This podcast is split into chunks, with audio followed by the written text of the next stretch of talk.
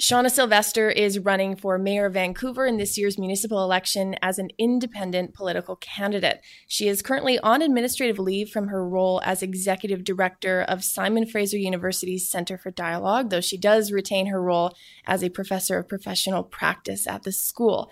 She's the co-founder and senior advisor of S F U Public Square. She used to sit on the board of B C Assessment, and she's been a facilitator for and commentator on a wide range of issues, from transportation to the environment to foreign policy. She joins us today to talk about her campaign. Thanks for coming in. Thanks so much. It's great to be here. Let's start with why you're running for Mayor of Vancouver.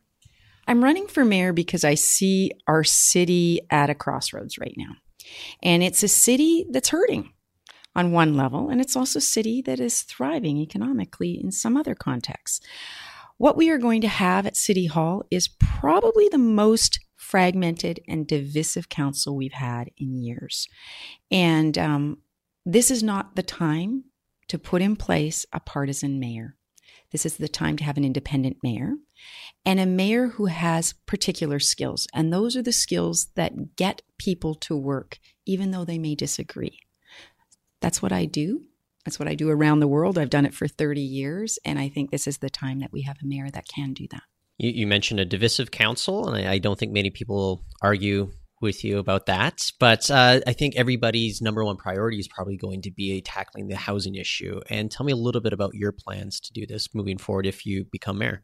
Sure. I've got a very detailed housing platform that is the result of several months of consultation and some of the best minds in the city helping me. So it's got six parts. The first part is let's look at the land we have, let's look at our assets, and let's put them towards uh, achieving affordable purpose-built rental. It's a really critical gap right now. We've got to get to three percent vacancy rates so that we can get those rates at a level where people can afford them, so people can live in the city that they work. Um, we need our first responders here. We need others here. So that's first. Second, I want us to become North America's capital for co-housing and cooperative housing. And part of that means right now we need to renew the leases on co-ops. Now, a lot of people don't know what co-ops are, but they're communities of people who live where market rental, people that pay market rental subsidize uh, a third of their community. And they share daycare, and it's a place for seniors to be cared for. Um, it's a great model. It was something that was created in the sixties and seventies here. We have one hundred co-ops uh, that are on city land, and we have even more equity co-ops as well. They're a great model. Let's make, let's create more of them. Um, the next is the idea of housing authorities, the idea that we can house employees, certain kinds of first responders, retail workers, frontline service workers in housing that's affordable, ensure that they have that in perpetuity in the way Whistler has done it for their employees. Um, it's a specific kind of model. The centerpiece of my strategy is really looking at how we create gentle densification across the city. How do we create incentives for landowners to create purpose-built rental, but also how do we create a source of income for affordable rental for people who want to create more market rental? So that's the building homes for people, people-sized homes. And that's also looking at the whole issue of how do we ensure that the growth of the city is carried across the city and not just con- not just left to busy arterials. Um, The last piece of the puzzle is really we've got to get these city plans completed, but we also have to empower our staff to do that at the local level. And uh, let's look in, and, and engage the people of Vancouver, uh, the people who live, work, play here, in the future that they want. Let's create a vision for the city in the way we created a reimagined downtown Vancouver. Well, let's reimagine Vancouver. Um, but let's not let that hold us back in creating the, the affordable, purpose-built rental that we need. And when you say gentle densification, how does that compare to what we're seeing now? So we see, we've got kind of an addiction to large towers, condo towers that aren't meeting the needs of Vancouverites. They might meet the needs of an international demand, but they're not meeting what Vancouverites with small families, uh, young professionals need. They need a home, um, they need affordable rental in some cases, but they also, some want affordable home ownership. And uh, but at a at a scale that meets their family needs. So we need to build that kind of housing, and we don't have it right now. Um, we just don't have stacked townhouses. We have very few different kinds of affordable options for people, and we need to build that. I think one of the things Haley and I, we talk about in our own neighborhoods, uh, respectively, is that we'll walk by and there's a lot of these empty storefronts, and yeah. they've been like that for months and months, in some cases, even years. How do we make, I guess, small businesses more thriving within the city? What would be step number one for you? There's a number of steps. One, they need the customer base back. If we're talking about West Side, Dunbar, West tenth, the customer base isn't there. And part of that is because we've got a lot of empty homes. We don't have kids on the streets. We don't have the density we need. So that's part of that gentle densification. Let's bring the customers back to the high streets. But then there's some structural issues. The policies that we've been implementing have created real barriers for small businesses. They're facing property tax increases out of this world. We've got to address those property tax increases. We've got to address the rental. Part of that is um, I'm looking at, there's the issue of permitting fees, the length of time it's taking for businesses to get the kind of um, permitting fees and investigations so that they can open. We got to cut that down.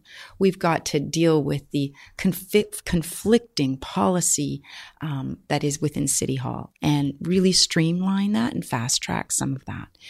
The other thing that we need to do is we need to look at structural solutions. And I used to sit on the B C Assessment Authority, and I'm wondering, I'm, I'm not putting this forward as a plank yet because it needs more and further consultation, but is there a role for the city to advocate for a new category for local neighborhood businesses so that we can create a new category within the assessment role that then enables us to apply a different kind of mill rate that would bring down those property taxes to small businesses and give them some incentive to stay in this city? Recent research from the Greater Vancouver Board of Trade suggests it's not just small businesses, it's also large companies considering moving out of not just Vancouver, Greater Vancouver entirely.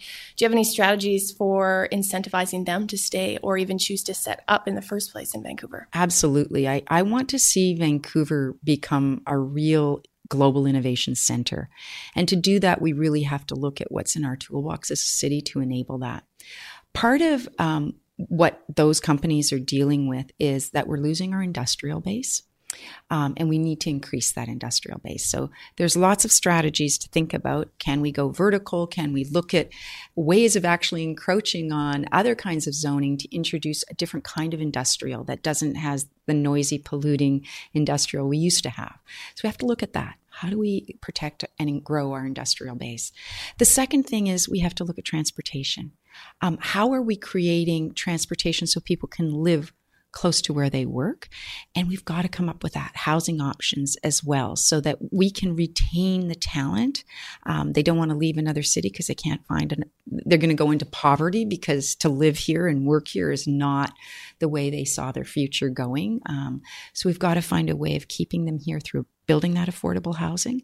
Um, but we also need to work with business to understand what do they need right now to keep them here beyond those mechanisms. Those are, and that's where you look at the role of the city in supporting trade commissioners, for example, in Latin America as an example, because Mexico, Brazil are more important players now. How do we support a more um, conducive uh relationship with our provincial government to really look at the economic development and economic opportunities here? I'm excited actually at the economic growth that we've seen in this city. Um, we're leading the country in economic growth. We've had more jobs here. And I think that's a trend we want to see continue. You mentioned transportation a moment ago, and if you look at your platform, it seems as if you're advocating more of a multimodal sort of view versus some other candidates out there. How do you want to tackle this? How do you want to, I guess, unleash this certain strategy that you have in mind, and what do you have in mind specifically? So I tend to look at transportation ten to fifteen years out. I don't just look at where we're at.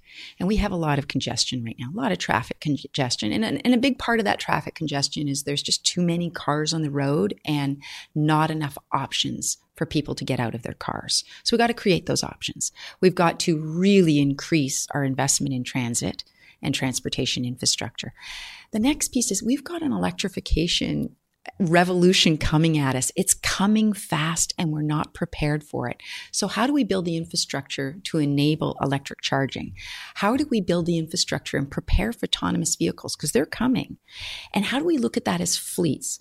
Car sharing is a big part of this. How do we deal with that? We're going to have to deal with car hailing. Car hailing. We just don't have the kind of infrastructure to get people moving. Um, but bicycle infrastructure also gets people out of their cars and on bikes. And it's it's only one percent of the roadway. It's the highest form of um, transportation modal shift right now, and it's the least expensive subsidy.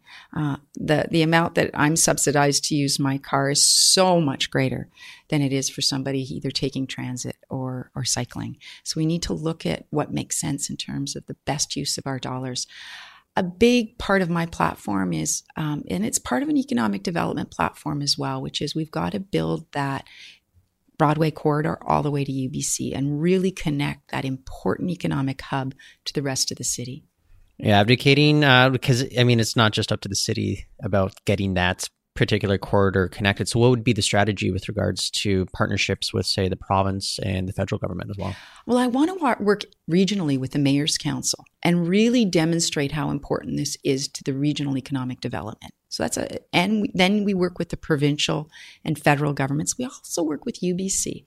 U B C's got to have an economic stake in this, and they want to have an economic stake in this. But I think that there's a real interest and, and hunger to see us look at this um, from a futuristic perspective, rather than just looking at moving the people that we have now on the corridor. I think there's a strong case to be made for looking at, say, housing regionally, same with, say, economic development regionally as we do with transportation. But of course, as you know, that can come with challenges if you have multi, multiple stakeholders trying to come up with the best solution. How would you say we could work better as a region? If you were elected mayor, how would you propose we work better as a Greater Vancouver whole? I take a regional perspective in just about everything I do, and I have no problem and have, for example, when I worked on transportation issues, I was facilitating for five years Moving in a Livable Region, which was a regional cons- a consortium of all the major transportation uh, players in the region. So I think it really is about leadership. I've had a number of mayors from different parts of the region contact me, very excited that I'm running, um, because they know I bring that regional perspective. Yes, transportation, yes, housing. Housing, yes, economic development are all regional issues. They're not just Vancouver issues, and solutions to our problems come from a regional perspective. So I'm excited in working in that way. I mean, we were just talking about attracting, you know, larger companies here as well. And one of the big issues that we always hear about is that access to talent, is they need that here in Vancouver. How can maybe a municipal government begin to address, I mean, filling the talent gaps that exist through multiple industries across the city right now? I think there's a number of things that cities do to support businesses in attracting and retaining talent. We obviously, let's deal with transportation and housing so that the people that come here can live here. So that's one issue. Um, we also, through our Vancouver Economic Commission, have really, uh, I think, punched above our weight. I've seen us work international meetings, and we tend to punch above our weight in terms of advancing an economic vision. I don't think it's for the city to choose what kind of businesses uh, exist in the city or choose the winners or losers. That's not the role of government. That's, you leave that. But there's a lot that we can do to create a brand, uh, support um, for innovation, for business. There's things that we can do around zoning. One of the ideas I've been looking at is how can we ensure that we've protected the health, the innovation in health and life sciences in that precinct that we have, that health precinct. Let's make sure that the policies around building out that Broadway corridor don't make it unaffordable affordable for our our health businesses and nonprofits to exist close to our to our health centers. So let's look at how we use zoning to support the development of innovation. Let's look at how we support young innovators, entrepreneurs. How do we support social innovation? And how do we talk to the federal government about really unlocking the resources that they have to support the infrastructure of the city so that we're set up to thrive and, and be a real player economically, which we already are, but but even more so. Um, it's it's work I've done for thirty years. I've worked with various levels of government. I have no problem walking in and defending and promoting the interests, economic development interests of the city. What would be your government's policies around cannabis? Um, I'm looking, that's a federal government issue. I think that the city comes in in terms of regulating and making sure that this is done in a way that is appropriate for business development. And I'm looking to, I expect the cannabis industry to start acting like a cluster, a business cluster, um, acting responsibly, uh, staying within the regulations, and I would hold them to account in that way. Um, I uh, I don't have an issue with the decriminalization, um, but it's not a big issue I'm out front of. I, I'm I see it as as another business sector that they will act accordingly. I, I think, you know, if you look at the general business community, what is your pitch to them? Why would they want to have you, you know, sitting in the mayor's seat in a few weeks from now? I think that they need to know and understand. I understand business. I grew up in a small family business.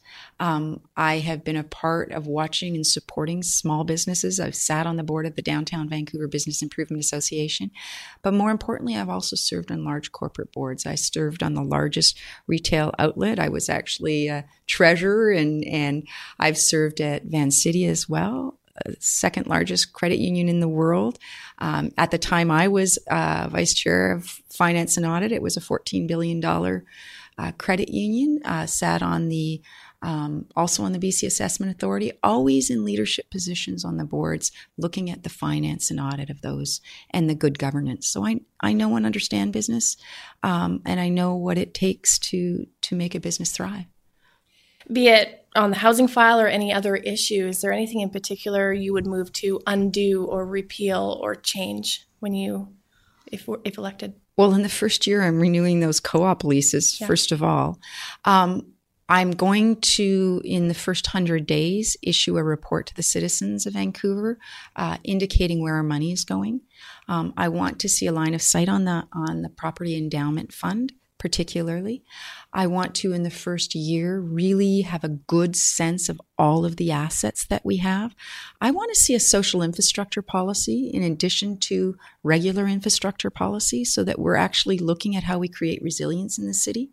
Um, I want to have a really good, solid working relationship with the people who are employed by the city to understand their views and how we can create far greater efficiency.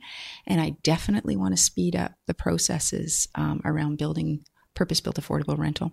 Great. Shauna, thank you very much for joining us. Thank you. It's been a delight. That's Shauna Sylvester, Vancouver mayoral candidate running as an independent.